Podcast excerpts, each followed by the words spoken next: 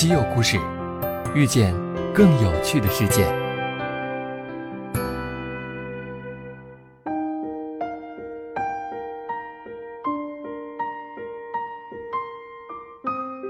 西门子调频1847的听众朋友们，大家好。说到超声波，大家首先想到的可能是蝙蝠啊、超声波治疗啊什么的，但你知道超声波和石油勘探也能结合在一起吗？很快，由西门子新开发的一款名为海洋图像处理的原型软件，就将为石油与天然气勘探节约成本，并使它的效率提高。这款软件以西门子医疗业务所使用的图像分析算法为基础，经过专门的设计，可以自动评估石油与天然气勘探船所采集的超声波数据。它的工作原理是根据数据生成勘探船与海底之间的水体的三维模型，并且识别出水体中含有的气泡，而这些气泡就是海底存在天然气的标志啦。不久前，西门子和壳牌的专家就在巴黎举行的一场会议上展示了这项技术。大家可能都知道，海底蕴藏着大量的天然气，在寻找近海盆地中的碳氢化合物时，研究人员首先需要考虑地质情况，并且评估当地的地球物理和地震数据，而这些数据通常是由昂贵的勘探船采集得到的。然而，即使数据表明当地环境和地质结构有利于碳氢化合物的开采，在还没有开发或开发程度较低的区域里部署石油开采系统，仍然会面临巨大的风险。因此，研究人员可以使用高分辨率超声波探测来识别出水体里的烟流，从而采集更好的碳氢化合物样本。这个步骤旨在规避钻干井的风险，而钻干井的代价可是高达1亿欧元以上的。直到现在，分析海底超声波数据或多波束测深，也就是 MBES 数据依然成本高昂，而且十分费时。通常，勘探船会开往可能存在石油天然气储量的地点，向海底发射超声波并记录反射能量，然后勘探船就会返回陆地，由专家对数据进行评估。专家们会创建出勘探船与海底之间的水体的三维模型，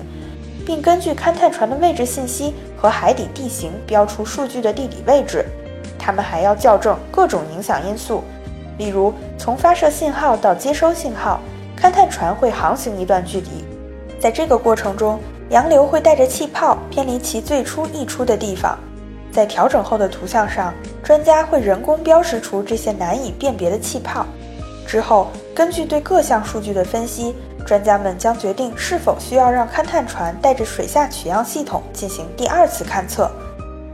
西门子石油与天然气市场发展部门携手西门子中央研究院和西门子德莱塞兰业务的专家，而后者与荷兰皇家壳牌公司的勘探地球科学家合作，共同开发了一套算法，可以将刚刚提到的评估过程自动化，并且在记录数据后迅速给出分析结果。软件可以生成三维模型，并将它和 GPS 定位信息、勘探船航行速度和海底地形等信息相关联。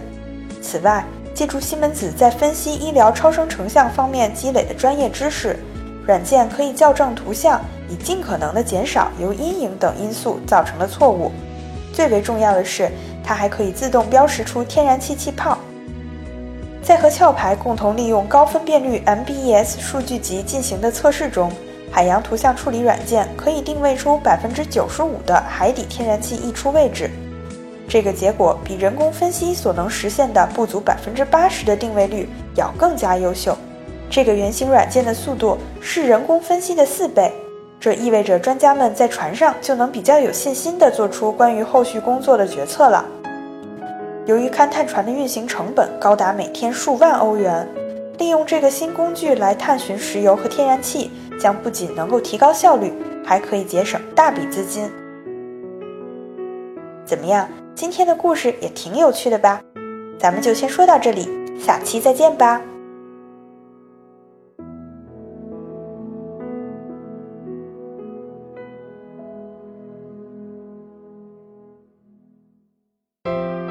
订阅稀有故事，用知识唤醒你的耳朵。